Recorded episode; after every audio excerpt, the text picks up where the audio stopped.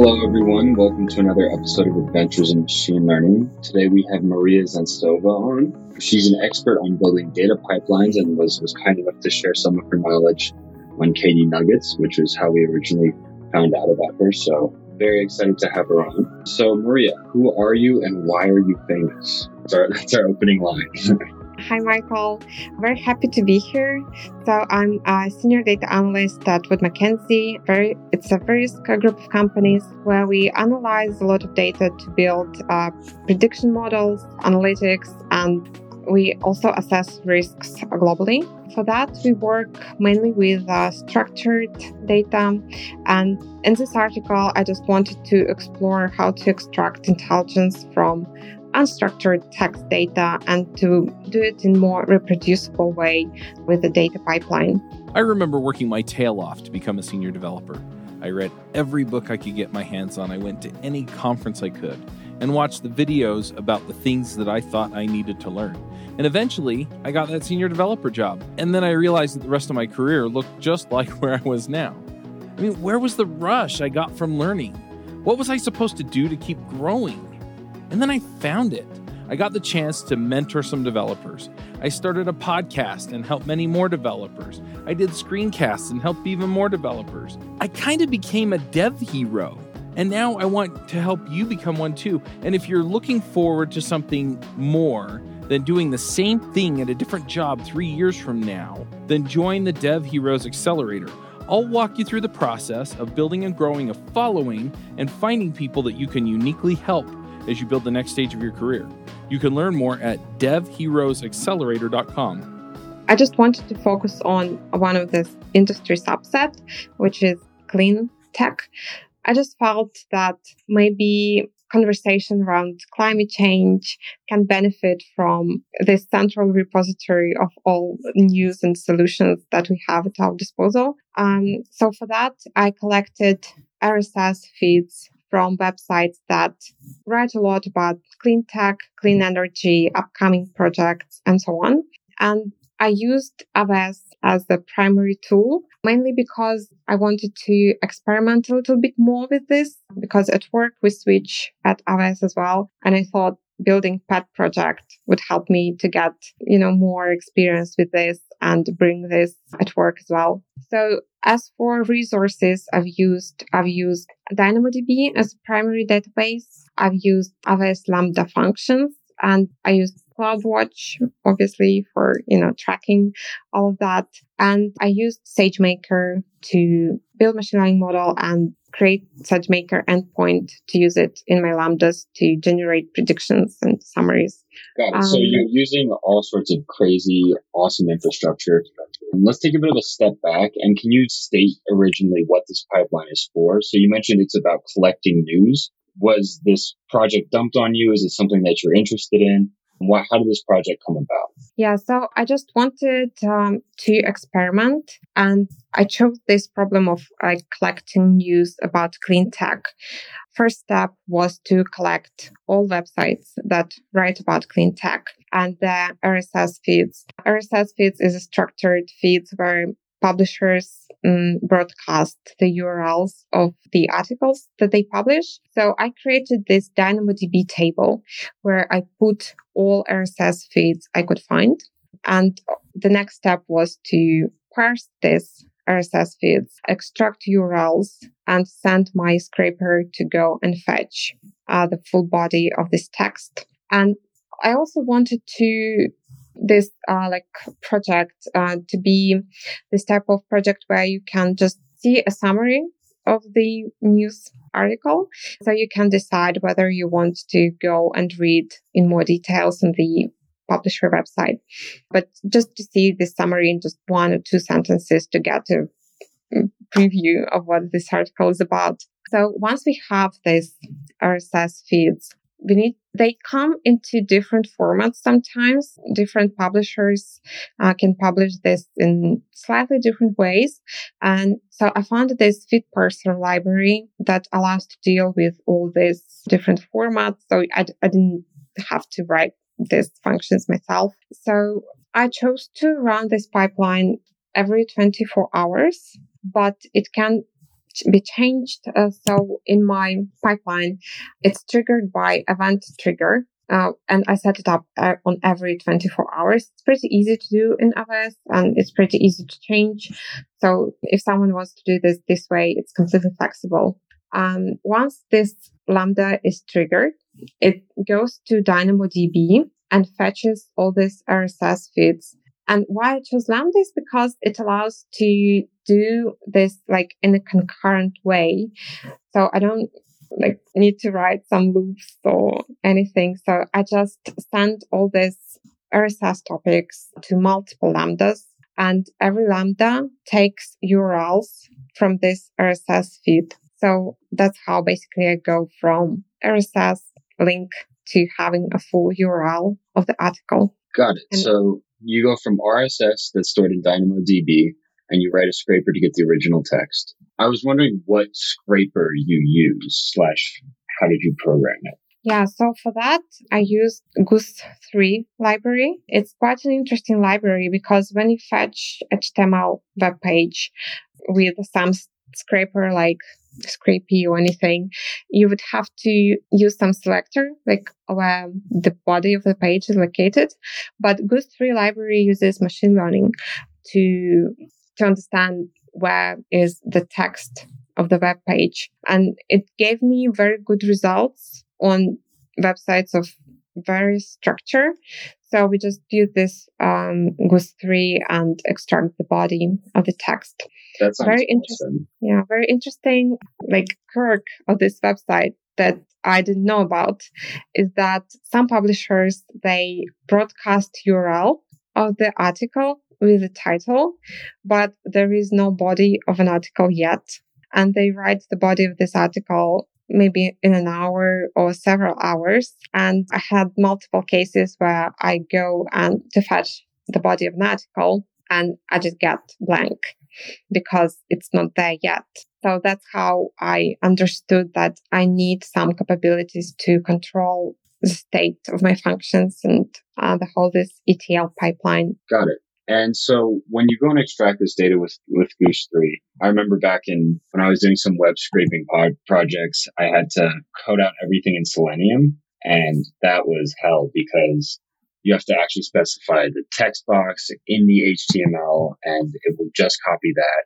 There's a pop-up. You have to figure out pop-up handlers and all sorts of stuff. So the fact that this does this in an automated way is, is amazing. It makes me very happy to hear. And I was wondering if you had, so one common thing with news is there's lots of repostings on different sites.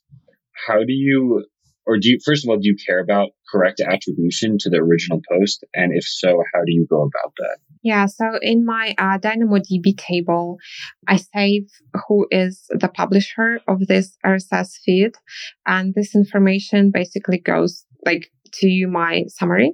So I, that uh, copyright like belongs to this uh, news publisher, and you can read full article on this link.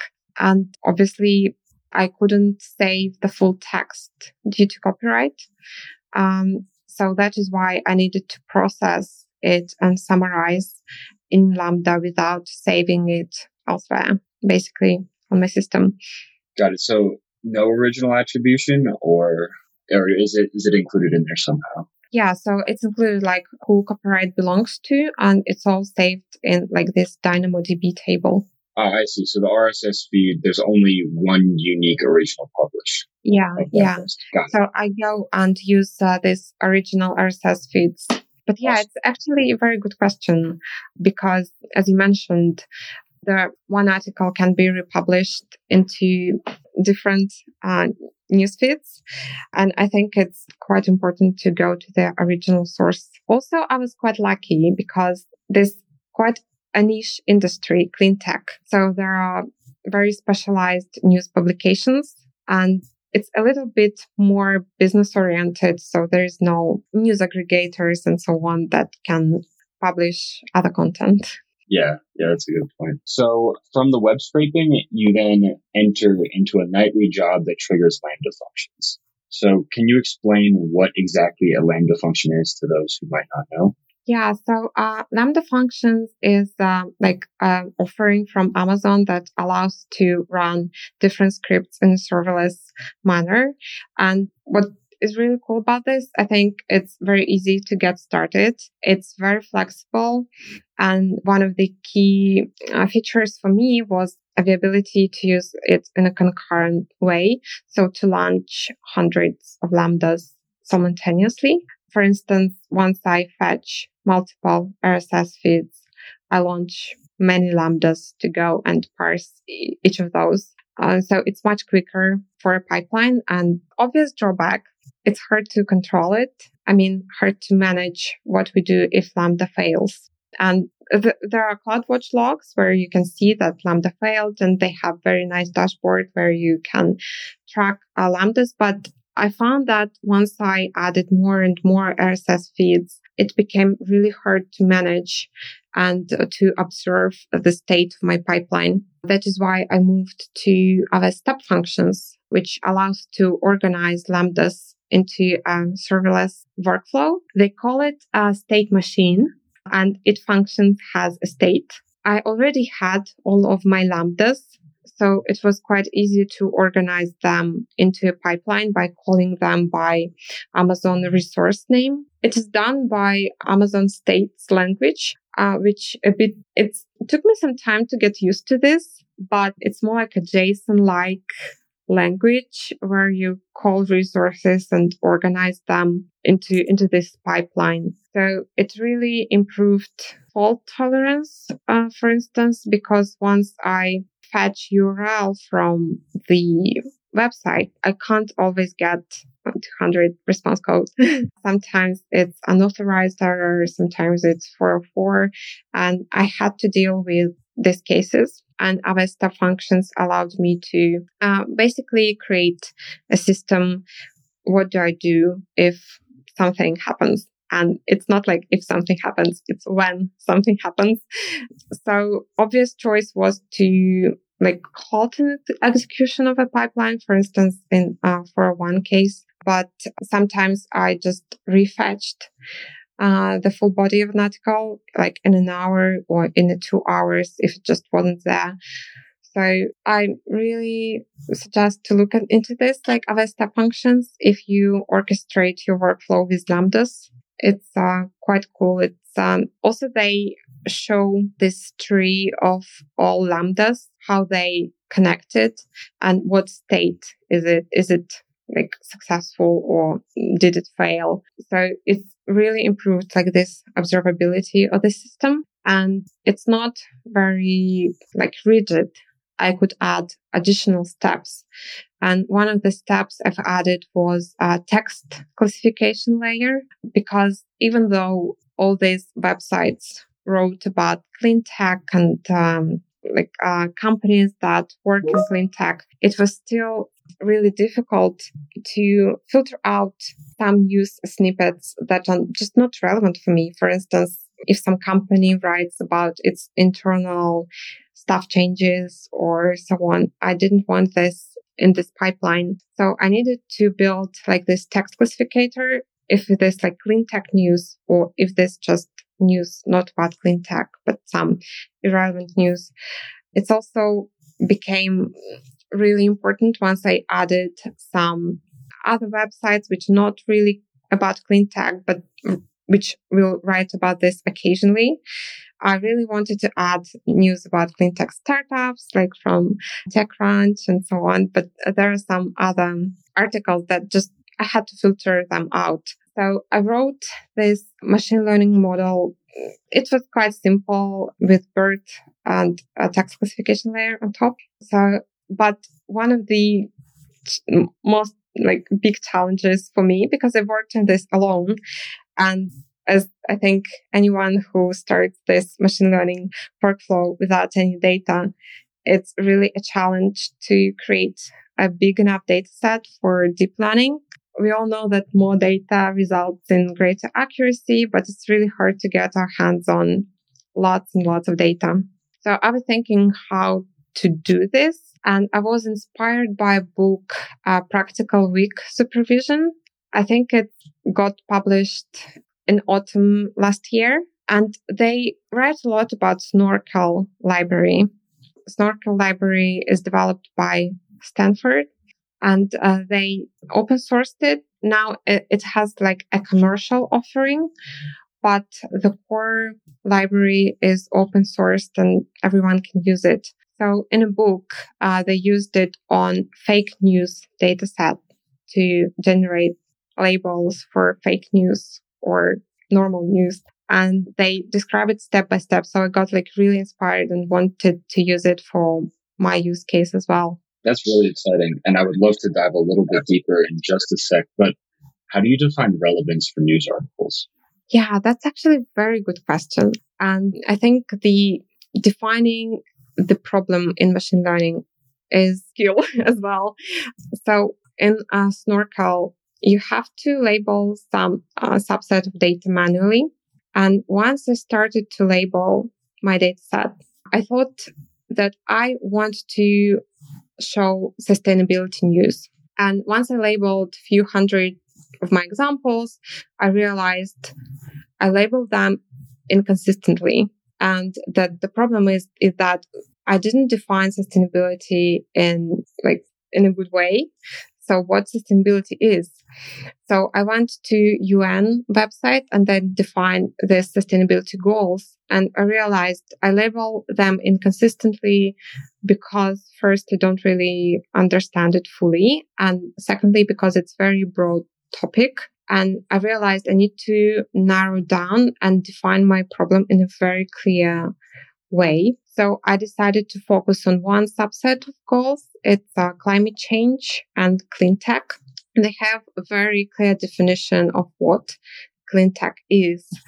So I took this knowledge to my labeling uh, job and relabeled this few hundred points. So it was still a pain to relabel even a few hundred examples. And that's why it's really important to define the problem, what we do want to do in a very clear way. So I ended up even writing down what the problem is. How do I, what do I do in any case? Like, for instance, if is bioengineered meat is about climate change or not. So it really helped to, you know, go further and do the labeling with Snorkel. So Snorkel allows to get domain knowledge about the problem and to encode it into a series of functions. So for instance, if we are talking about clean tech, we know that if news mention some solar energy, renewable, sustainability, there is a high probability that this news snippet is about uh, clean tech. So there's like a keywords, we can use keywords. I think many people who label text, I see a lot of articles about how they use regular exp- expressions and so on to, you know, bootstrap the data set. So Snorkel takes it to a little bit like a next level where we write specific functions and each function returns a label. They don't have to be one hundred percent correct. And the idea is that we write a lot of these functions. And then, then uh, Snorkel algorithms, um, they call them like a voters. They uh, have this majority voter method, which we apply. And then uh, Snorkel returns like what the label is most likely for this, we can use for this data point. Also, it's really cool that you can use basically anything in this Um, labeling functions, for instance, even another machine learning model. I ended up using Gensim topic m- model. So once I, it's like uh, Gensim is a library that allows to build topic modeling workflows in unsupervised way. So I just dumped all the news I had and it returned what topics are there. So there were some clear topics like gaming, for instance, on some startup websites, cryptocurrency, and so on. So I knew that if it returns like gaming label, it's probably not clean tech. So I could use this machine learning model as an input uh, into this um, Snorkel workflow. So also they allowed to use spaCy. spaCy as an N L P library. So for instance, uh, we can write some functions like if this is on organization and it is belongs to a list of organizations that work in clean tech, then it's probably clean tech as well. So I wrote a lot of those functions and they returned basically labeled data set, which was quite cool. I mean, I don't want to give an impression that it's like super easy. It took a lot of iterations. And I think the key there is to really pay attention to the data. That's why it's really useful to label at least like few examples, maybe few hundred examples yourself, just to understand. And this in Snorkel, I think also really helpful to work with domain expert.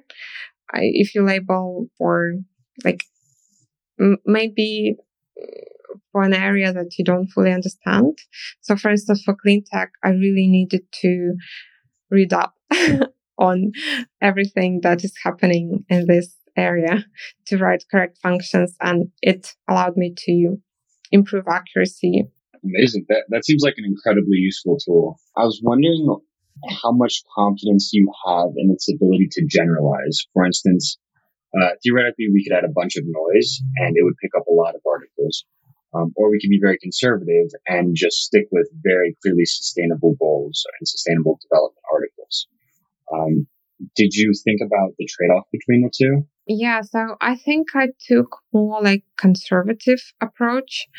So I followed uh, the definition of climate change goal basically to the point, uh, because I realized once I get, you know, more broad definition of a problem, the accuracy really just plunged, but not because of Snorkel fault, uh, my fault, basically, because I didn't understand full, like all these goals, how to encode them in functions. So that's why domain knowledge is really important, because you only can encode things that you know in this, in this workflow. Uh, for instance, like you have to know what renewable energy news writes about.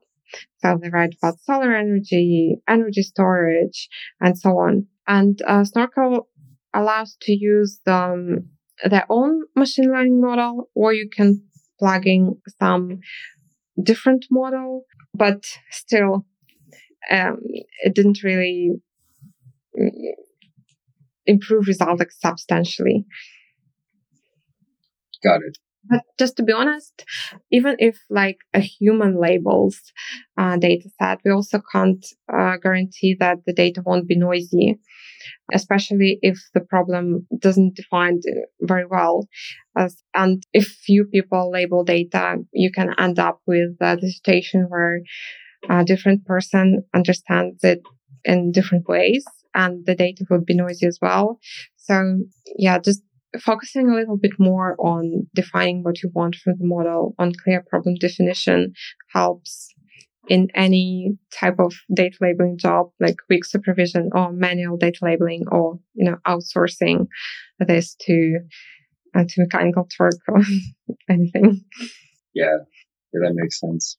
Hi, this is Charles Maxwood from Top End Devs, and lately I've been coaching some people on starting some podcasts and, in some cases, just taking their career to the next level. You know, whether you're beginner going to intermediate, intermediate going to advanced, whether you're trying to get noticed in the community or go freelance, I've been helping these folks figure out how to get in front of people, how to build relationships, and how to build their careers and max out and, and just go to the next level.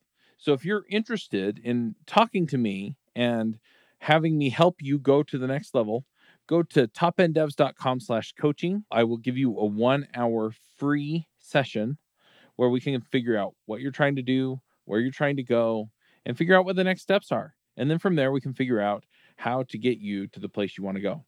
So once again, that's topenddevs.com slash coaching. And I was wondering, uh, so we created a beautiful training set using Snorkel, and then you said you fed it into BERT. I was wondering if you could speak a little bit more about how you trained the BERT model itself. Yeah, I used uh, TensorFlow for that and uh, downloaded the BERT from TensorFlow Hub. And to be honest, it was like quite simple model. So we encode all our data using BERT autoencoder, and uh, then I introduced the dropout layer and classifier on top. So first uh, iteration wasn't really good uh, because I didn't have uh, lots of data first, and I trained my initial data set, uh, initial model on TechCrunch news, and they have very particular tone of voice. So once I started to use this model on data from like more conservative industry news articles, I really saw drop like in accuracy. So it didn't really perform well. So I think many, maybe it's quite often when there is drift in data and the accuracy changes. So, and I already had this uh, definition of functions in Snorkel.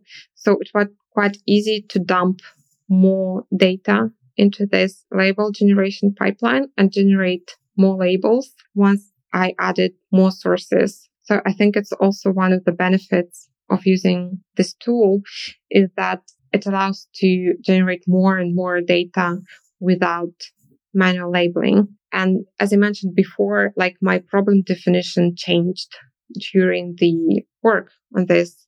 And if I were to label data manually, I would end up with a situation where I would have to relabel all of those news articles. But in Snorkel, I just modified my functions and um, I saw different results, different labeled results. So it was really cool. And I thought, yeah, I maybe I would need to use it for other projects as well. Um, also, there are like trade-offs. Obviously, if you work on some really critical machine learning model where you have to be sure in machine learning data, like one hundred percent accurate, probably it's not the way to go. So yeah, so it depends on the use case. Got it. That, that makes a lot of sense. And having the ability to be dynamic if the S L O or the goal of your modeling changes um, is a really attractive component, because there are plenty of examples when business goals change or use cases yeah. change. And if you can just rerun something, like tweak a function that generates your data and rerun it, that's that's a really uh, attractive component. Yeah. Um, and I was wondering, so you you started off as a data analyst and worked your way up to building big, bad machine learning models. Um, I was wondering if you could walk us through that process, um, why you... First of all, we're interested in data, and then just speak about the transition from data analyst to these more technical areas. Yeah. Well, by background, I'm a geoscientist. Uh, so I, and in geoscience, we also work with lots of data and use algorithms to, you know, predict what is there under, under the surface. And I started as an intern in Deloitte, basically with where I worked on various data sets. I really loved data and how they describe natural phenomena.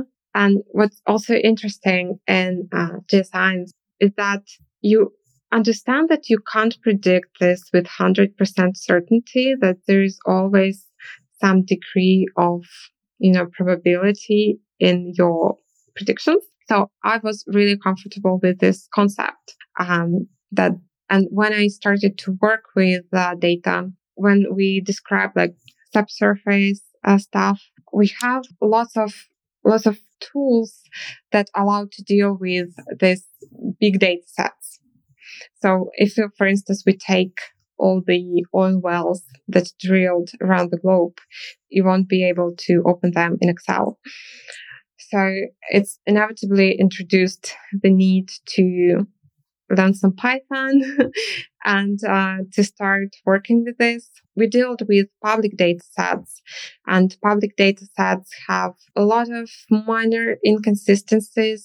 And the interesting thing is that they describe like natural things, like subsurface layers under the earth.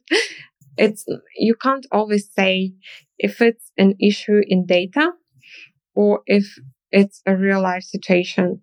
So we used a lot of machine learning for that too.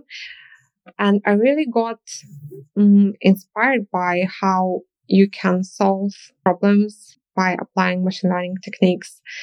For instance, one of the most interesting for me project that I worked recently was to predict how much uh, carbon dioxide companies emit uh, by using subsurface data. So if they operate a field, let's say like oil field or gas field, fluids have particular petrophysical properties, which are not always known. So sometimes we wanted to predict these properties and calculate how much C O two company emits. It's really difficult to do without machine learning. Machine learning. So that's how it's basically uh, we needed to get into that. Got it. What model did you use for that project? For that project, we used this forest-based model. And one of the interesting, I think, inputs of this model was spatial data. And I don't know if if you know, I like really struggled to find examples where people use spatial data, like um, polygons, um, as an input to machine learning. We ended up generating like features from it, like the distance, is it within polygon or not? So like a little bit maybe hacky way, but it really improved improved the output. That's that's crazy. So can you give an example of a polygon feature? Yeah. So in uh, geology, there are basically concept of geological basin. And I think um, geologists like thought, kind of thought about machine learning, but not in a very standardized way. So there is a concept of like analogs. So for instance, if you know that this basin, let's say in Australia, um, has like the same um, type as a basin in States, probably they would kind of like behave in the same way. So this like concept of transfer learning, where you transfer what you know about this basin to unknown basin in different part of the world. So we introduced it as a feature in our model, like basically what type of the basin we are dealing with. And the model really improved once we introduced this feature. And these basins, they have shapes. It's basically a polygon type of data, and a field can be located inside or outside of this polygon. So we generated like this basically column in our tabular data set, which basin this field belongs to. Got it. That makes sense. So you're trying to model the three D aspect of basins. That's a cool yeah. problem. Yeah, it was um, quite interesting, but um, it still was like, I feel a little bit hacky maybe, and I would love to see machine learning models that, you know, use this spatial data sets. It would be quite cool, but I couldn't find, to be honest, any research into this. Um, yeah, that's interesting. And, yeah, I think it can be applicable in a variety of situations, like even when uh, you deal with user data, users can live in different districts. They can live um, like in a different distance from some infrastructure, like tube station or so on, and you can use it to for predictions as well. Got it. What is something about the intersection between data and clean tech that excites you? Yeah, that's a very interesting question. I think that, well, climate change is clearly a problem. And I read up like a lot about this, but I felt that the discussion around climate change can be more solution oriented. You know, maybe we can look at what solutions we have at our disposal uh, to solve this problem. And this data, I couldn't find like any data sets. There's a really clear project, like Project Drawdown. They tried to categorize these solutions uh, to climate change. And I wanted to basically notify about all companies that do exciting work in this space, exciting new projects, and just maybe to have like more positivity uh, that we have solutions. We basically, there are lots of exciting companies in this space. and so that people can see that a lot of people are working to solve uh, this problem. But this data, they all hidden in this unstructured, unstructured text data. So for instance, if you want just to see all companies that work in bioengineered protein, it's basically no way currently. Only if you go to some vendor, um, like analytics vendor. So I thought maybe, maybe it would be cool to collect, collect this. Got it. So you're looking for sort of an information sharing infrastructure, if I'm understanding correctly. Yeah, yeah. Like the concept was, so we're a place where people can go and see everything that's happening in clean tech currently, what solutions we have, what projects are going online in the world, and what companies are working in this in this area. Um, so I really want to like work on this project further. It's a really cool project where you know you can test different different things. So my next step is to introduce named entity recognition model, you know, to extract companies that work in this area and places where this is all happening, and what are the biggest hubs of, you know, activity. Yeah, that that's definitely needed. Hey folks, if you love this podcast and would like to support the show, or if you wish you could listen without the sponsorship messages, then you're in luck. We're setting up new premium podcast feeds where you can get all of the episodes released after Christmas twenty twenty without the ads. Signing up will help us pay for editing and production, and you can go sign up at devchat.tv slash premium. I remember, so I studied environmental science in undergrad, and I remember seeing Project Drawdown, and it seemed like such a terrific solution. What they do is they provide not incredibly detailed, but pretty detailed steps for how to reach a different goal. Wow. So for instance, carbon neutral or things like that. And they have many different angles for it. So for instance, I'm very interested in marine energy, which is stick a wind turbine under the water. Mm-hmm. It spins and creates electricity. Uh, so there are tons of amazing solutions out there, but you're right that the clean energy sector especially is very fragmented. For good reason. I think it's it's very challenging to standardize and collect all of this into one location. So if you can do that, I will definitely be a consumer. Oh, thank you. Well, you know, I thought that there are so many different interesting solutions. And even though I read a lot about clean tech, I didn't know a lot of those. For instance, energy storage in a concrete, uh, which is like crazy. So, yeah, I think all, um, especially maybe decision makers in a government can also, you know, benefit from this. I hope so. It would be really helpful to collect this in maybe more standard way. Yeah, I completely agreed. Do you have any advice for people looking to transition into this sort of energy and data slash M L role that you've, you've almost created for yourself? Yeah, well, you know, I think that domain knowledge is quite helpful.